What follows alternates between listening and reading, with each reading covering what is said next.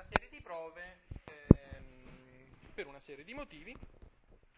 Una di queste prove è entrare in questa stanza e uscire senza farsi sedurre da tutti questi cibi meravigliosi. Eh, la porta lei la disegna con il gesso sul muro, quindi fa questo segno sul muro e in quel momento spinge e la porta compare. Ah, mi piaceva molto questa immagine splendida della porta che nasce dal nulla, che è una porta che gli adulti non possono vedere ovviamente. Nessuno degli adulti nel film incontra il fauno o altri personaggi che vede solo quando è sola in una serie di circostanze particolari e soprattutto nessuno sa che cosa le succede poi quando lei vive queste avventure da sola. Ehm, anche Atreyu e poi Bastian nella storia infinita fanno una serie di percorsi che sono ehm, ostacolati anche da una serie di prove, in particolare Atreyu deve superare tre porte. Ehm,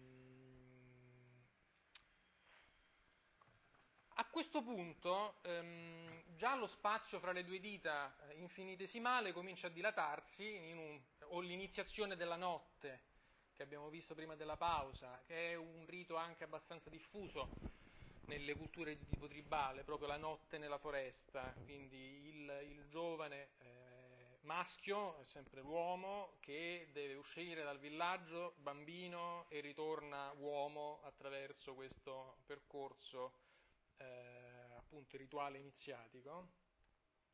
Eh, gli eroi poi spesso invece hanno dei percorsi più articolati, quindi questo spazio comincia anche a, a dilatarsi e a diventare non più un'esperienza semplicemente puntiforme, ma anche un cammino iniziatico, un percorso, un, un rito un po' più elaborato. Forse a questo punto puoi subentrare? No? Ti ho messo il ho dato il là. Luca Anzini. La palla al balzo. Eh, beh, intanto volevo delle fantasie mentre vedevo il film che non conosco. No, preferisco tenerlo. Eh, le fantasie che ho avuto vedendo queste, questo spezzone di film è che intanto l'iniziazione come tale crea uno spazio dentro il quale la persona è, in, è immessa o si immette, forse più propriamente, e che rivela immediatamente le competenze eh, che la persona ha e che fino ad allora non conosceva. Questo l'ho legato alla capacità della bambina di sapere inti- intuitivamente capire dove infilare la chiave, in quale porta infilarlo. Quindi è lo spazio medio del rito di passaggio, è uno spazio iniziatico perché può iniziare la persona a scoprire, ad individuare, a sperimentare delle competenze che fino ad allora nell'ambiente originario non conosceva. Questa era una prima fantasia. E poi anche l'immagine della clessidra mh, mi ha fatto pensare che eh, a fronte dello scorrere del tempo, quindi eh, il tempo come puntiforme, come sezioni di tempo, c'è un altro tempo che è quello dell'esperienza della persona dentro il rito di passaggio, che è un tempo appunto cairotico, che si apre ad una multiformità di esperienze di sé, dell'altro e del mondo. Quindi il tempo che scorre è il tempo opportuno dentro il quale c'è un'esperienza che cambia la persona dal di dentro. E l'altro aspetto era proprio il fatto che la bambina mangiava e, e dietro c'era il fauno, fauno un mostro. E quindi l'idea che ho avuto io, la fantasia che mi sono fatto è che in questo spazio cairotico intermedio la persona è in grado anche di assimilare quella parte di sé che può essere percepita come in ombra, quindi incontrarla ma anche assimilarla e quindi integrarla. Eh, detto questo vorrei arrivare a quello di cui volevo parlarvi, cioè questa apertura del, della, della, fase media, cioè del, del limite, della soglia. Eh, l'apertura della soglia secondo me può avere questo significato, cioè di eh, entrare dentro uno spazio-tempo di, diverso, di, diversificato, dentro il quale la persona può fare una nuova esperienza di sé. E questo è proprio ciò che accadeva nei riti di, di iniziazione delle società tribali dove il bambino attraverso un rito socialmente organizzato, socialmente pensato, eh, viveva un periodo speciale dentro il quale le trasformazioni in atto a volte dentro la foresta, era trascorso questo periodo, consentivano al bambino di accedere al mondo degli adulti. Quindi questa organizzazione tripartita del tempo e dello spazio eh, aveva questo potere proprio di, di trasformazione dentro il quale la persona poteva reinventarsi in qualche modo. Allora, credo che questa mh, opportunità della, dell'iniziazione possa avere un significato anche eh, legato al viaggio, in quanto anche il viaggio questa, presenta questa stessa struttura tripartita dell'esperienza, cioè la separazione dall'ambiente originario che talvolta può essere anche un ambiente in qualche modo cristallizzato, dentro il quale ci riconosciamo in maniera in eh, qualche modo costante, talvolta ripetitiva, e separarsi dal proprio ambiente, che possiamo pensare anche come copione ripetitivo dentro il quale talvolta ripetiamo gli stessi eh, atti, gli stessi comportamenti o sperimentiamo gli stessi pensieri o gli stessi sentimenti ripetitivi, ecco, separarsi temporaneamente da questa realtà per entrare dentro una soglia che non è più puntiforme, ma è una soglia allungata, allungata nel senso che può coincidere con lo spazio-mondo, quindi con il sentiero, con la strada, ma proprio con l'orizzonte del mondo dentro il quale la persona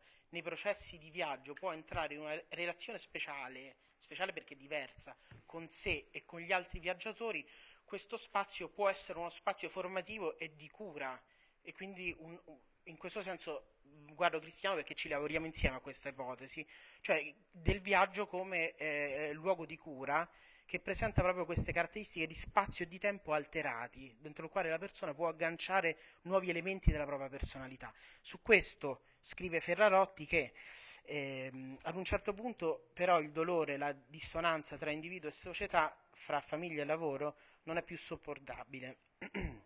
Decido, mi alzo, esco, parto. Si parte anche senza saperlo, per trovare qualche cosa che si è perduto, un bene andato smarrito ma si trova, non si trova la cosa desiderata, il valore sognato, se ne trova un altro, ma non si sa che cosa sia, che cosa comporti. Di fatto si parte alla ricerca della propria identità, smarrita o debole o confusa, ma nel corso del viaggio l'identità che si va cercando cambia inevitabilmente. Si fanno nuovi incontri e alla fine del viaggio ci si ritrova con una nuova, inedita, inaspettata identità. Il viaggio decongela l'identità, la rende mobile, itinerante, problematica. In questo senso il viaggio ha un effetto di deritualizzazione dell'esperienza personale, che può al limite intaccare i modi consueti dell'esperienza psichica.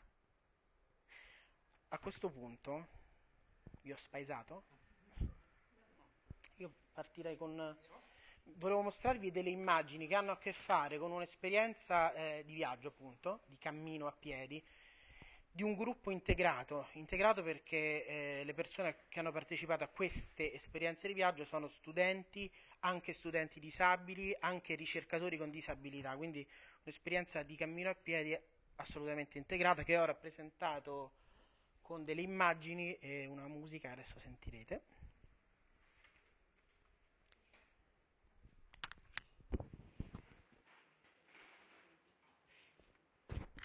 Le immagini che vedrete di un cartellone è la rappresentazione che i partecipanti hanno fatto del prima, del durante e del dopo il cammino, attraverso un po' una creazione artistica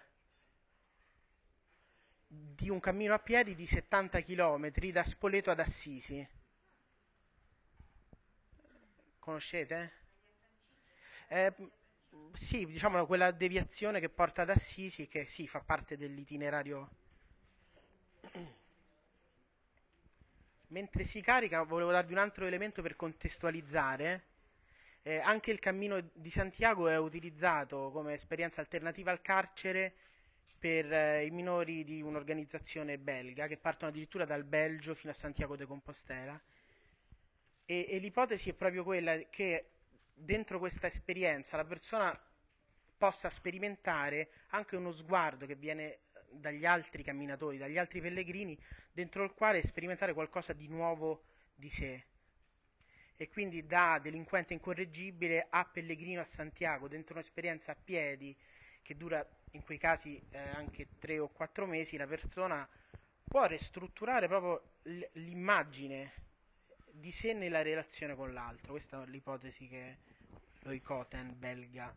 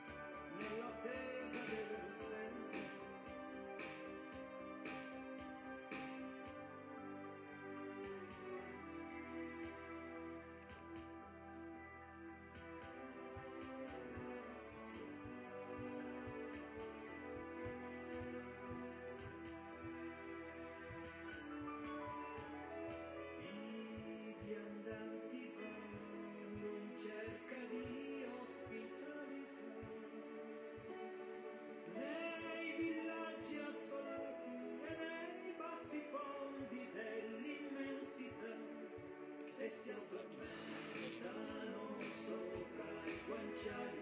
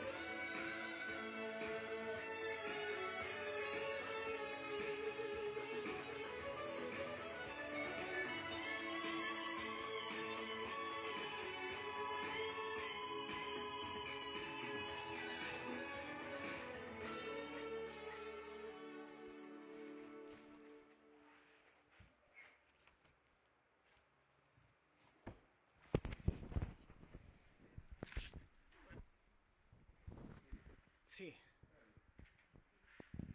piaciuti molti i disegni perché mi, mi hanno ricordato proprio d'impatto delle cartografie dall'alto, cioè proprio lo- come anche le due fotografie che sono delle città di presa aerea, mi, mi sono proprio... E infatti quello centrale era la rappresentazione di uno di loro del Monte Subasio, quindi era in qualche modo una cartografia dall'alto.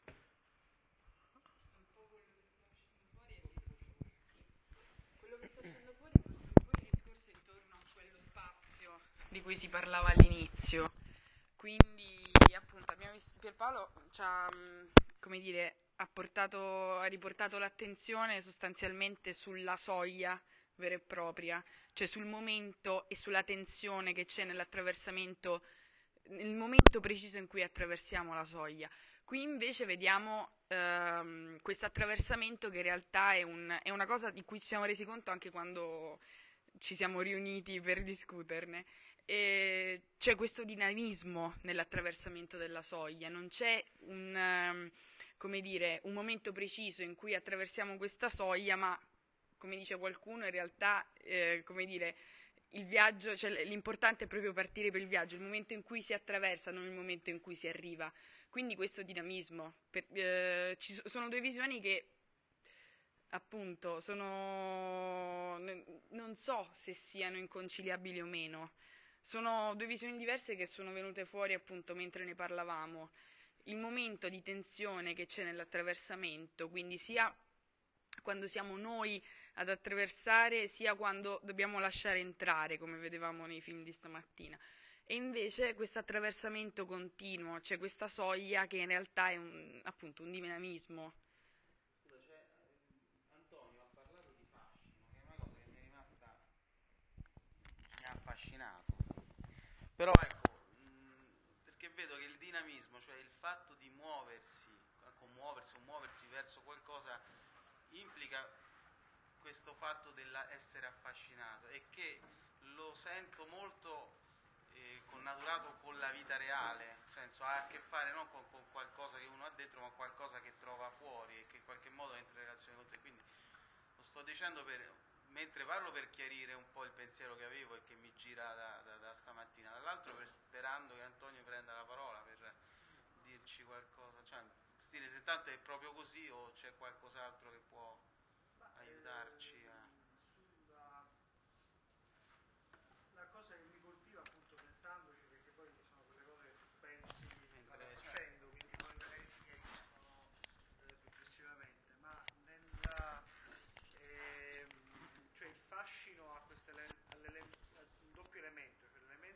essere colpiti da qualcosa, e quindi dalla, da, da una realtà che non sei tu, e d'altra parte però anche la percezione di una soglia.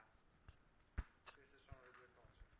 Eh, per cui eh, non ti affascina una cosa che è, come dicevo, a portata di mano. C'è un mistero anche. Ma perché avverti che c'è un mistero permanente? Cioè, facevo l'esempio della persona, non ti affascina la persona con sposato, con cui vivi, a meno che, eh, c'è sempre questo a meno che, cioè nel senso che ce l'hai a portata di mano, no?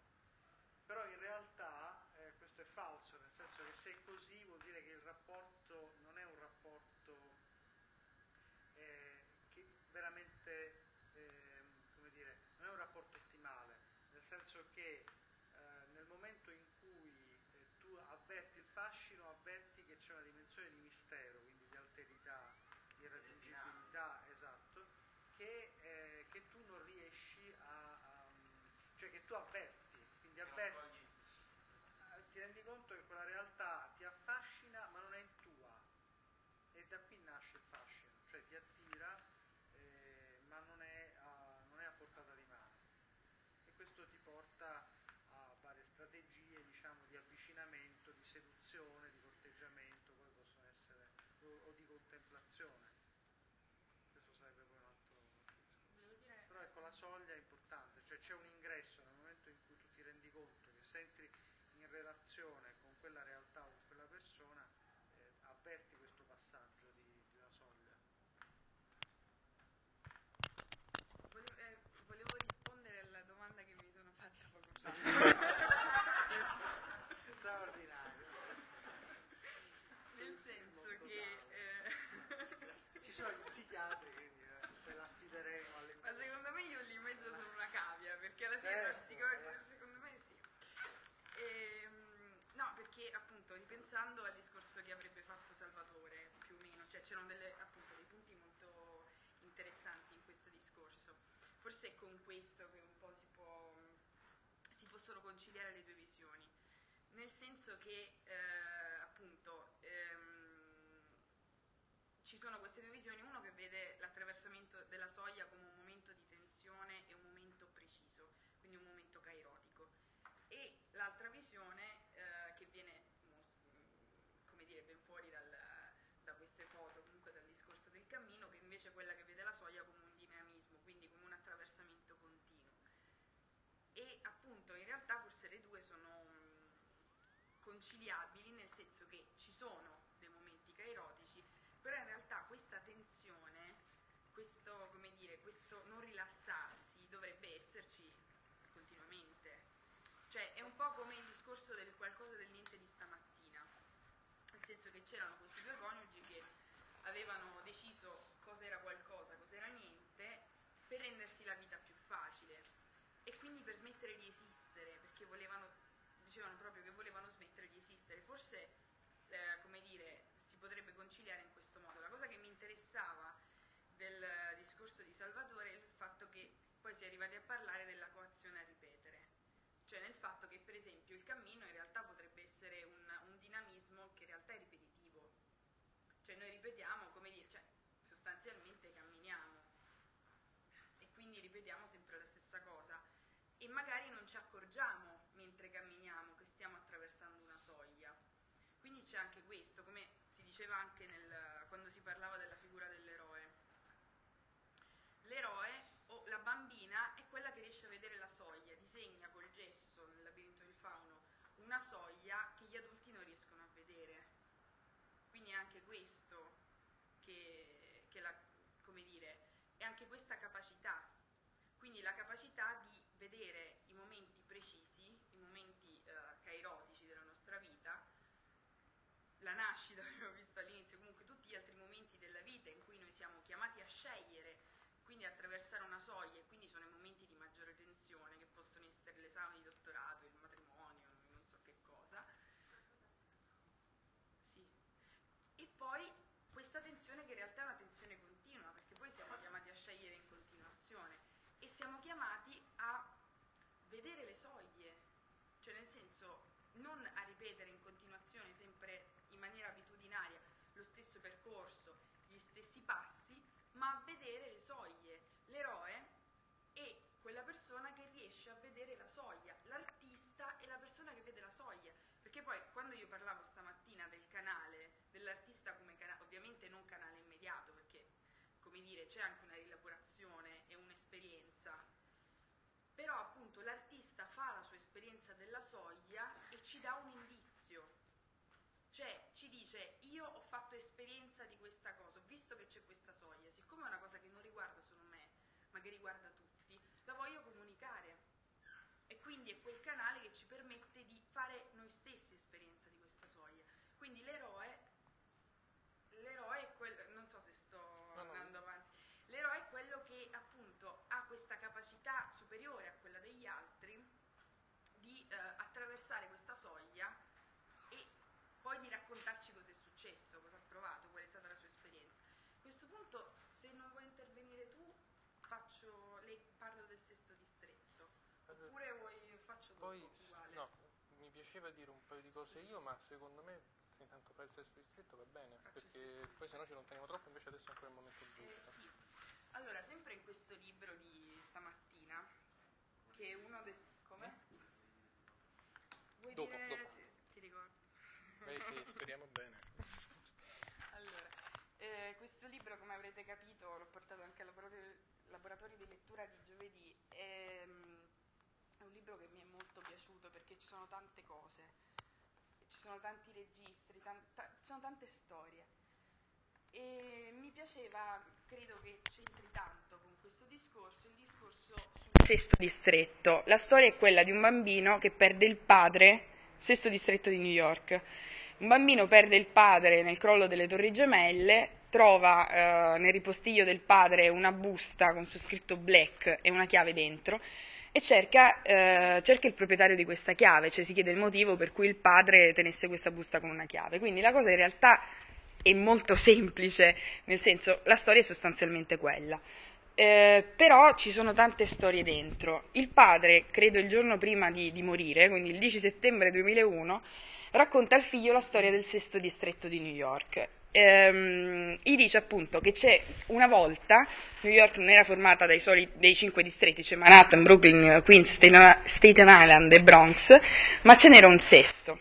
Allora gli dice che appunto ehm, anche il sesto distretto era un'isola, separata da Manhattan da una sottile striscia d'acqua, il cui punto più stretto, guarda un po', corrispondeva al record mondiale di salto in lungo, per cui precisamente un'unica persona sulla Terra poteva andare da Manhattan al sesto distretto senza finire a mollo. In occasione del salto annuale davano una gran festa, stendevano da un'isola all'altra spaghetti speciali con festoni di bagel, giocavano a bowling con samosa e baguette, lanciavano coriandoli di insalata greca. I bambini di New York catturavano lucciole e barattoli di vetro che facevano galleggiare nell'acqua fra un distretto e l'altro. In breve gli insetti morivano asfissia- asfissiati. All'ora stabilita, il saltatore iniziava la rincorsa dall'East River, attraversava tutta Manhattan in larghezza, mentre i newyorkesi lo incoraggiavano dai lati della strada, dalle finestre degli appartamenti e degli uffici e dai rami degli alberi. Seconda Avenue, Terza Avenue, Lexington Park e Madison, Quinta Avenue, Columbus, Amsterdam, Broadway, Settima, Ottava, Nona, Decima Avenue. E al momento del salto i newyorkesi lo incitavano dalle rive di Manhattan e del sesto distretto, festeggiando l'atleta e festeggiandosi l'un l'altro. Nei pochi attimi in cui il saltatore era in aria, ogni newyorkese si sentiva capace di volare, o meglio, di restare sospeso. Perché la vera cosa emozionante nel salto non era tanto che l'atleta passasse da un distretto all'altro, ma che restasse così a lungo fra di essi. E quindi è questo sostanzialmente. Il saltatore è colui che riesce, come l'artista, com- come l'eroe, a passare dall'estremità di un dito all'estremità dell'altro e a stare tra i due. E quindi è colui che riesce più degli altri, che ha una capacità maggiore, l'unica persona che riesce ad attraversare la soglia, quindi a muoversi in quello spazio e ad andare dall'altra parte. E quindi noi con lui possiamo vivere questa esperienza anche se non abbiamo la stessa capacità. E quindi importante è ehm, il momento in cui lui attraversa questa soglia, che è allo stesso tempo un momento caerotico, perché è un momento ben preciso, ma è un momento dinamico. E questa immagine torna nel momento in cui questo bambino incontra il nonno. Lui non sa che si tratta del nonno. Eh, il nonno, appunto, era quello che aveva scritto il testo di stamattina, eh, che era scappato quando la moglie era rimasta incinta, torna quando il figlio muore nel crollo delle Torri Gemelle. e si nasconde a casa della donna. La donna non dice, dice semplicemente che c'è un inquilino, non dice che si tratta del marito che è tornato dopo 40 anni. E allora, appunto, questo bambino entra in casa, cerca la nonna, non la trova e si trova faccia a faccia con l'inquilino. Lui, il bambino sta sul corridoio, l'inquilino sta dall'altra parte, nella stanza. E allora dice, siamo rimasti lì, lui nella stanza, io nel corridoio. La porta era aperta, ma sentivo tra noi come una porta invisibile non co- perché non sapevo cosa dirgli e lui non sapeva cosa scrivermi. Gli ho detto, io sono Oscar e gli ho dato il mio biglietto da visita. Sai dov'è mia nonna? Lui ha scritto, è uscita. Dove è andata? Ha alzato le spalle come faceva papà. Sai quando torna? Ha alzato le spalle. Ho bisogno di lei. Lui era su una specie di moquette, io su un'altra. Il tratto in cui si univano mi ricordava un posto che non era in nessun distretto. Se entri, mi ha scritto, potremmo aspettarla insieme. Gli ho chiesto se era uno sconosciuto, lui mi ha chiesto cosa volevo dire. Gli ho risposto non voglio entrare con uno sconosciuto. Non ha scritto niente, come se non sapesse se era uno sconosciuto o no. Hai più di 70 anni. Mi ha fatto vedere, ha fatto vedere la sua mano. Hai più di 70 anni. Mi ha fatto vedere la sua mano sinistra che aveva tatuato sopra sì. Sei un pregiudicato? Mi ha fatto vedere la sua mano destra che aveva tatuato sopra no. Quali altre lingue parli? Ha scritto tedesco, greco, latino. Parlez-vous français? Ha aperto la mano sinistra e l'ha chiusa. E io ho pensato che volesse dire un peu. Sono entrato. Quindi c'è questo racconto. Appunto, lui si rende conto che c'è questa soglia che lo divide da, dal, dal nonno, che poi in realtà è la sua identità nel senso che gli, viene, gli, vengono dette sempre le solite storie su suo nonno, gli viene detto che appunto parlava tante lingue, che amava gli animali, però in realtà né lui né il padre hanno potuto fare esperienza vera della propria identità, non hanno mai potuto capire fino in fondo chi erano. Lui si trova sulla soglia si trova da una parte, si rende conto che c'è questa soglia e nel momento in cui si fida del nonno, quando appunto si rende conto che il nonno parla tante lingue, che è comunque una persona di cui sfidarsi, attraversa questa soglia e in quel modo può capire veramente chi è. E quindi anche lui in questo modo è un eroe, è l'unico che può compiere questo passaggio, perché il padre è morto e lui inconsapevolmente, come, come dire, fa parte di quella storia, cioè solo attraverso suo nonno che poi può portare avanti la storia. Quindi anche lui diventa l'unica persona in grado di saltare da un distretto all'altro.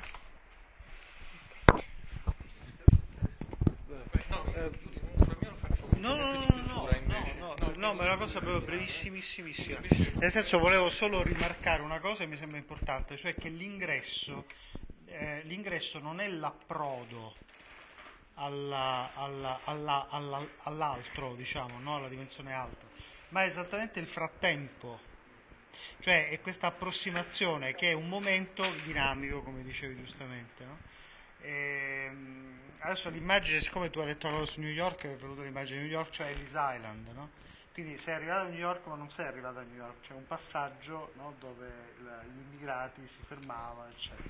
Adesso non è un esempio che aiuta molto, però fa capire che sei arrivato ma non sei arrivato, cioè c'è una, una strategia di, c'è un, tutto un passaggio, quasi un'iniziazione alla realtà che è l'ingresso. È come dire l'ingresso anche di una casa che adesso, come si diceva, non esiste più, no? comincia a non esistere più. Ma è interessante proprio perché l'ingresso in realtà non è, è, la, è, sei dentro la casa, ma non sei nella casa. Sei dentro la casa, ma non sei nella, nel, sei come dire nella house, ma non sei nella home.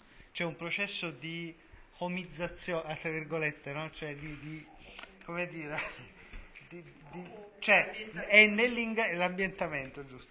Cioè, cioè è nell'ingresso. Vabbè, è, è quella, è l'ingresso, la, no, no, no, no, cioè è quel, l'ingresso è proprio quella soglia che rende la house home, no? ecco.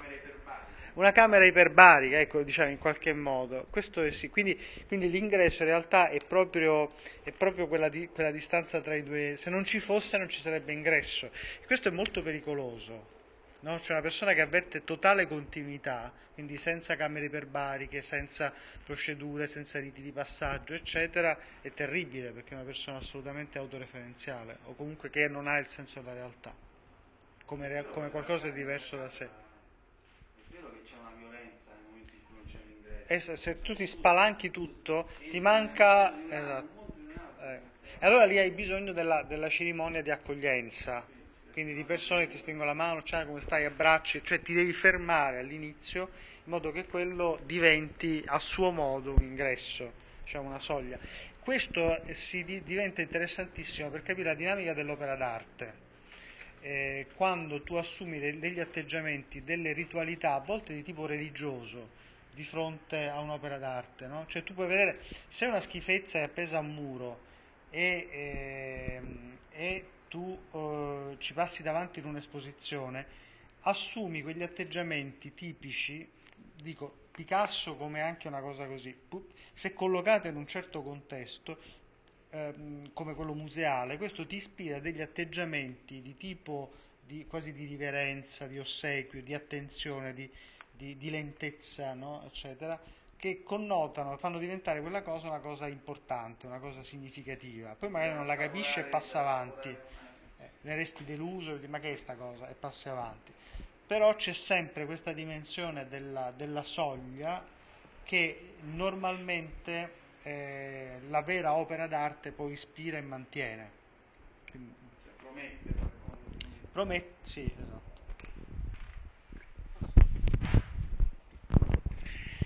Eh, a proposito del- dell'accoglienza, come si intuiva anche stamattina, eh, è secondo me tra l'altro un gesto bellissimo quello in cui l'ospite, chi abita nella casa, fa un, sì, fa un passo fuori ad accogliere chi sta arrivando, no? Eh, diciamo armonizzando ancora di più eh, l'arrivo chi sta entrando.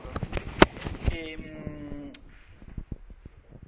abbiamo accennato al mito dell'eroe e diciamo questa è un'idea che proponeva Salvatore che avrà sicuramente modo di ehm, ampliare eh, successivamente. Vi riporto una, una- insomma, un- un'idea che era venuta fuori poi parlando anche stamattina l'ultima volta. Mentre nel rito di iniziazione eh, c'è eh, la necessità di spogliarsi di qualche cosa, allora l'individuo deve passare dalla famiglia d'origine alla società e eh, viene attuato un qualche cosa che simbolizza la morte. Tra l'altro questo qualche cosa raramente è così pericoloso come vedevamo nel film, solitamente è molto doloroso oppure eh, c'è una, ehm, diciamo, qualcosa di fantasmatico, non di reale. Ed è un percorso prestabilito.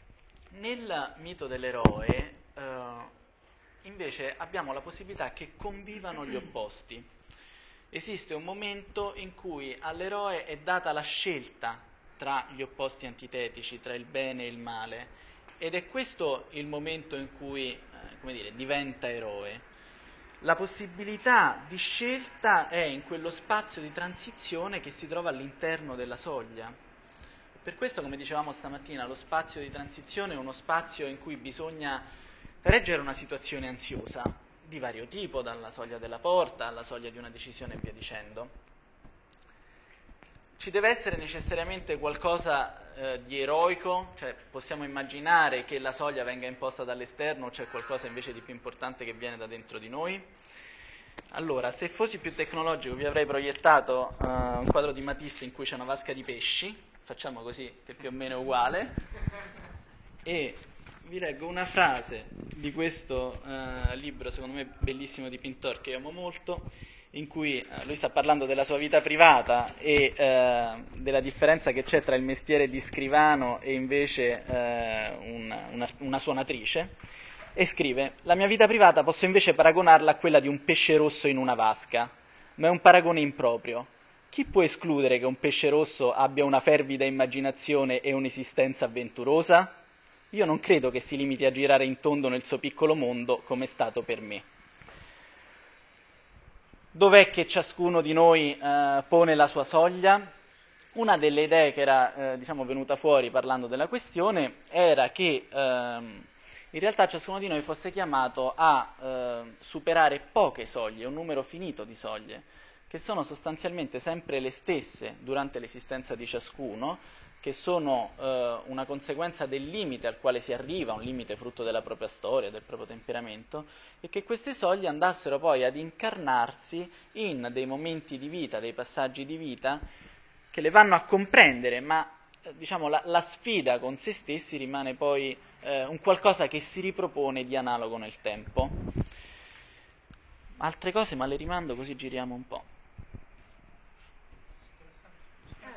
Sì, allora una cosa che... mm, Allora, vabbè, allora dico che lo fai vedere anche tu, perché un... no, lui, perché una... mm, Una cosa che è tornata in mente, appunto, quando si, par- si parlava di attraversamento di soglie, è stato questo film bellissimo sulla vita di Edith Stein, La settima stanza. Edith Stein, non so se sapete bene o male chi era, filosofa allieva di Husserl, ehm, quindi sì, padre della fenomenologia, eccetera, eccetera. E a un certo punto, a 30 anni più o meno, lei era ebrea, atea, a 30 anni si converte al cattolicesimo e a 42 anni entra nel Carmelo, si fa suora di clausura. Quindi una vita assolutamente folle, nel senso che passa veramente da, da tutti gli estremi. E ehm, come? Ed è, sì, e quindi lei attra- di soglie ne ha attraversate tante, ne ha attraversate di- diverse, per arrivare poi alle sue soglie. E, e quindi volevamo farvi vedere un po' qual è. ehm, volevamo farvi vedere la scena di questo film. Intanto vediamo, e poi. Oltre a essere Sì. la più grande filosofa, secondo me, che ha parlato di empatia. Empatia, cioè, Vado? Sì, sì. Domani è il giorno più importante per me. Diventerò la sposa di Gesù. Rosa. È tutta così buia, perché sennò Eh sì. Allora, state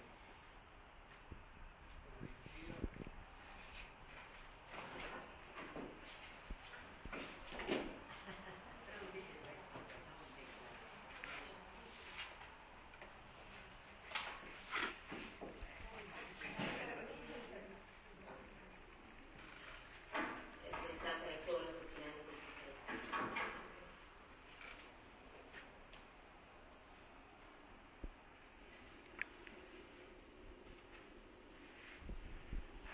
Non riesco a dormire.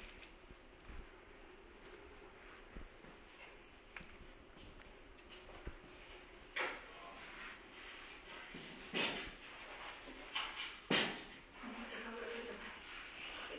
Perché prendiamo i voti? Ho paura perché le porte si chiuderanno per sempre.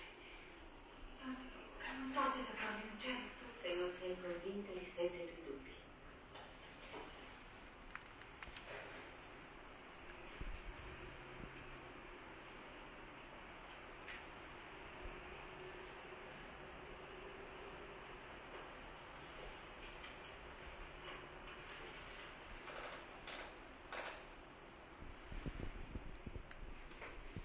I miei genitori volevano costringermi a sposare uno che non andava con me. Così sono scappata in convento. Adesso però penso all'amore, ai figli. Che stupidaggini. Io ero una bambina terribile, sempre pronta a litigare in casa e a scuola. Ero diventata alta e ribelle. Tu invece sei stata una brava ragazza. Mm, Sì. Ho ricevuto un sì. Nella vita riceviamo tanti sì. Ma non sappiamo leggere. Il mio è venuto da Santa Teresa d'Avila. Mi ha preso per mano e mi ha chiesto di attraversare le sette stanze. Le sette stanze? Ma sì. Ognuno di noi deve superare delle tappe. Santa Teresa dice che il cammino che ci porta ad arrivare al centro di noi stessi sette dimore, o se vuoi sette stanze. Nella prima stanza l'anima è muta e sorda, ancora prigioniera del mondo esteriore. È allora che si comincia ad avanzare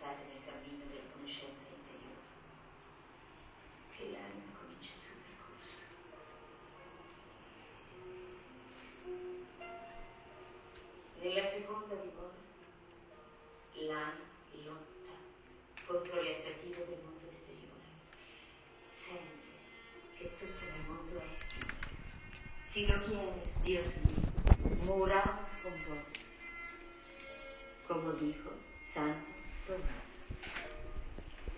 Si può morire perché, come ha detto San Tommaso d'Aquino. Nella terza dimora, l'anima si purifica attraverso la meditazione. È pronta ad accogliere la sofferenza e rinuncia alle tentazioni del mondo esteriore. Ma non è ancora abbastanza forte.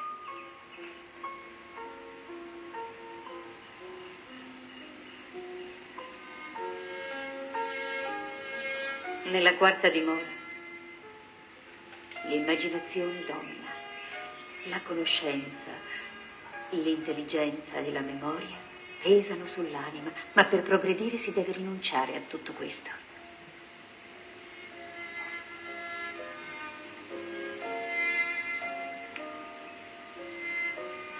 Nella quinta dimora il mondo profano non ha più influenza sull'anima, adesso è libera da ogni costrizione. È per questo che sono felice qui. Ma tu devi fare il tuo cammino.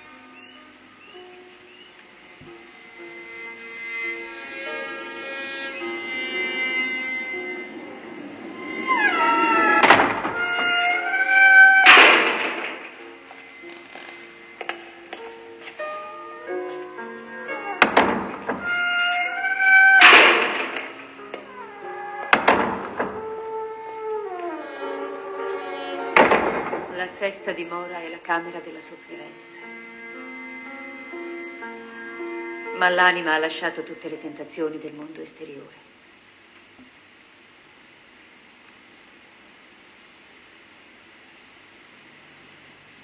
E aspetta. Aspetta. Che cosa? Quello che si trova nella settima dimora. Ma quello ancora non lo conosco. È ancora davanti a me.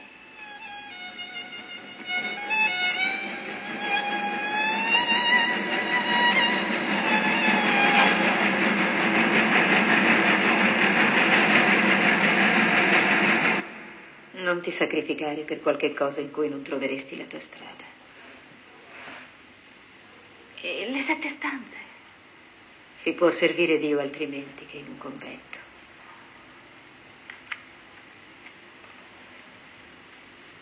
Non si deve aver paura.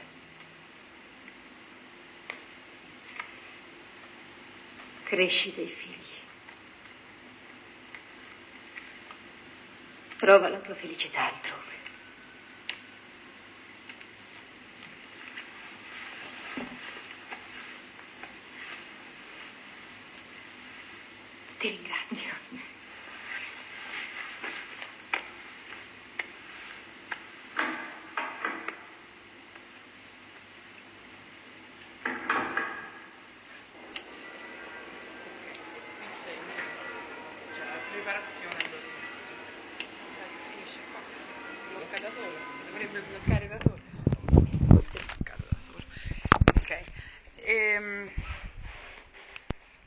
Registrando. Eh, volevo, credo che cioè, potremmo stare qui a parlarne per una vita. Eh, però ci sono, ovviamente ci sono delle cose che vorrei dire a proposito. Secondo me qui in effetti si vengono a conciliare i due aspetti, le, le due visioni dell'ingresso, cioè il kairos e il dinamismo. Nel senso che eh, Edith Stein appunto ci ha messo 40 anni per capire cosa doveva fare nella sua vita sostanzialmente.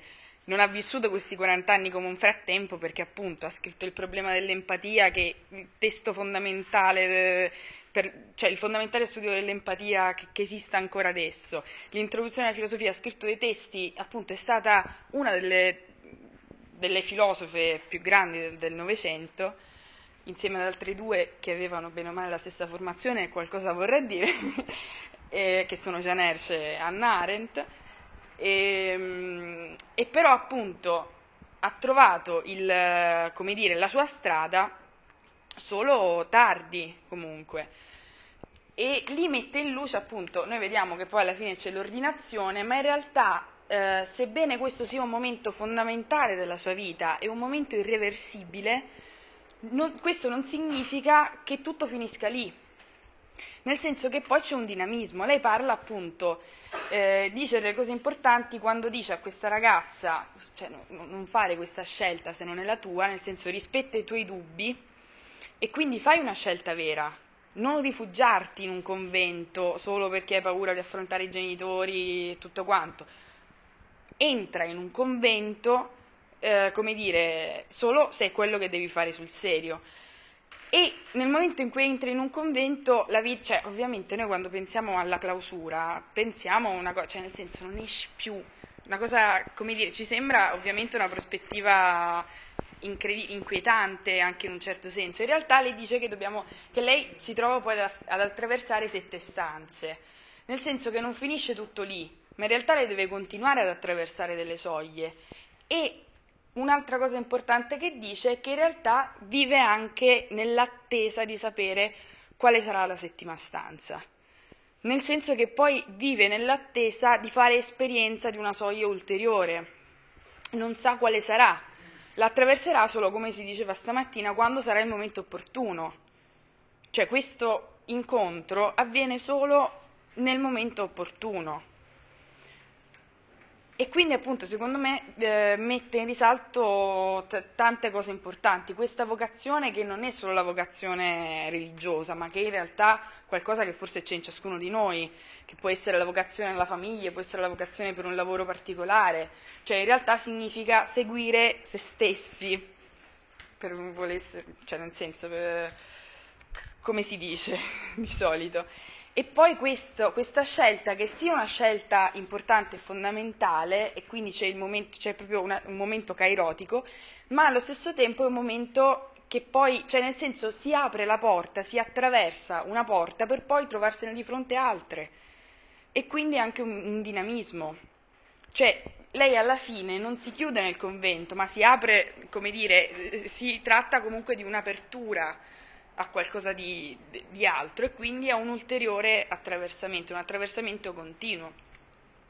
Perché poi si parla di sette stanze, ma in realtà non si tratta, cioè nel senso è comunque un, un riattraversamento continuo per dire, per andare veramente dal sacro al profano, magari tante volte noi pensiamo di esserci, si par- parlavo dell'equazione a ripetere, pensiamo di esserci liberati di un difetto che avevamo, di aver superato qualcosa e poi ci rendiamo conto che magari siamo tornati indietro.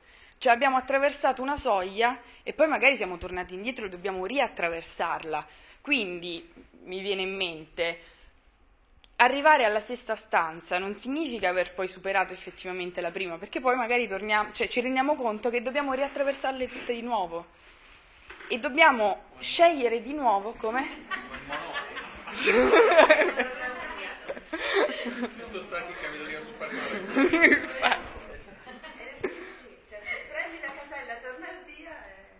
Sì, e quindi devi riattraversare di nuovo tutto. Ci sono dei momenti della nostra vita che sono... Eh, e le probabilità che però magari non sono... tutto un mondo di vita dentro Monopoli andremo a... Metafisica del mondo. Ci sono dei momenti, per esempio, della nostra vita che, pos- che sono dei momenti di passaggio, ovvero dei momenti di crisi, in cui noi siamo chiamati a scegliere di nuovo tutto. Cioè ci sembra di aver perso tutto di colpo, quindi di essere tornati alla prima stanza. però con una consapevolezza diversa. Perché Certo, come fa l'eroe. L'eroe in sostanza poi alla fine torna indietro. Cioè decide di perdere tutto per acquistare qualcosa di nuovo. Quindi si trova in questo momento di tensione. Perché appunto riattraversa, è come se noi appunto riattraversassimo delle volte la prima soglia, come se fosse la prima volta che attraversiamo la prima soglia, però ovviamente con una consapevolezza diversa. E quindi si tratta appunto di questi momenti fondamentali e però di un dinamismo che non significa, cioè nel momento in cui noi, eh, come dire, per essere, volendo essere hegeliani, nel sen- no, nel senso che l'andare avanti è un tornare indietro. Stavo cercando di trattenermi. Essere. Io, eh, io non ho detto Eufebum lo durante tutte, io Eufebum durante tutte queste riunioni non l'ho detto, però l'ho scritto in continuazione. Perché l'Eufebum si tratta appunto di di un movimento che potremmo vedere sia come, appunto, come attraversamento diritto, ma anche come un, momento- come un movimento circolare in un certo senso. Però ovviamente quando noi ripassiamo dal Parco della Vittoria non siamo più quelli che giocano per la prima volta a Monopoli. Qui riattiverei il discorso fatto tempo fa, esperienza esperimento. Cioè lì c'è la differenza se questa- questo percorso è stato utile o non utile, c'è la differenza tra la coazione a ripetere e invece la ripetizione. Perché nel momento in cui invece diventa ripetizione sterile, come quella della nevrosi, quindi della coazione a ripetere, in cui uno alla fine non solo vede un punto di partenza, ma non, e non- e è migliorato, ma addirittura anche la frustrazione dello scoprirsi di nuovo il punto di partenza. non cerchi una spirale verso il basso che poi anche a proposito di la, la qui è un discorso che, aveva, ehm, che Mauro aveva avviato nell'intervento di stamattina cioè dell'ingresso come, a- come ad essere accolti cioè viceversa diciamo no? perché nella mi pare ieriana anche di esperienza come Farum no? cioè in realtà c'è, una, c'è un venire incontro della realtà verso di te quindi l'incontrarsi è sempre la tua esperienza di incontrarsi a metà strada E incontrarsi tra l'altro, L'esperimento sei tu che è attivo in questo senso, no? Cioè, incontrarsi tra l'altro in qualcos'altro. Nel senso che la relazione non è un- un'intersezione, è un'altra cosa. Cioè, il problema per esempio di quei due coniugi del libro era che loro erano rimaste due persone strane che vivevano nella stessa casa, quindi avevano diviso gli spazi e non c'era modo di attraversarli. Perché appunto il problema era sostanzialmente quello, che non potevano attraversare delle soglie, perché avevano deciso che le soglie erano fisse e non si potevano attraversare, questo creava problemi. Invece, come dire, non c'è una terza entità. Invece l'essere accolti e l'accogliere significa creare una terza entità, quindi la possibilità di attraversamento entro certi limiti, perché si rimane comunque due entità distinte. Che, hai? Vabbè. Si rimane comunque due entità distinte. Queste... Ma tu ascolti la musica! No, sto cercando una cosa. Ok. Paolo, non si ricordi? Alle 9, alle 9. Non mi interessa neanche. No, vabbè, ma io non dico niente, ma figuriamo. Mauro è abituato ad essere vilipesa da noi. Michela mi capisce. Sempre che la ti capisci. Michela mi Eh, sì, infatti. e quindi no, questo. Eh, a questo punto mi sono persa, quindi che vuoi Avremo sicuramente un'altra ventina di minuti e una scena di un film. Non so, ditemi voi se vogliamo fare una tirata, 5 minuti di pausa. No, dai, non è tirato, è tirato. Sì, siete stanchi? No, dai, no. Sai che lui voleva fare i 5 minuti di No, fa. io, caffè, sto così. A-. Allora, no a... No, per me poi... puoi iniziare. Bene. La canzone? No, stavo Eh, vogliamo nel La frattempo canzone sentire la canzone così stacchiamo un momento? Ce l'ho, io ce l'ho tronca, però ce l'ho. Eh, il finale è un po' tronco, quello che ho io io è tronco. Ah, me l'hai messa tu la tua? Ah, perché allora mi ha due copie. Dove l'hai messa? Antonio, senti, approfitta a questo punto, stacca così. Facciamo-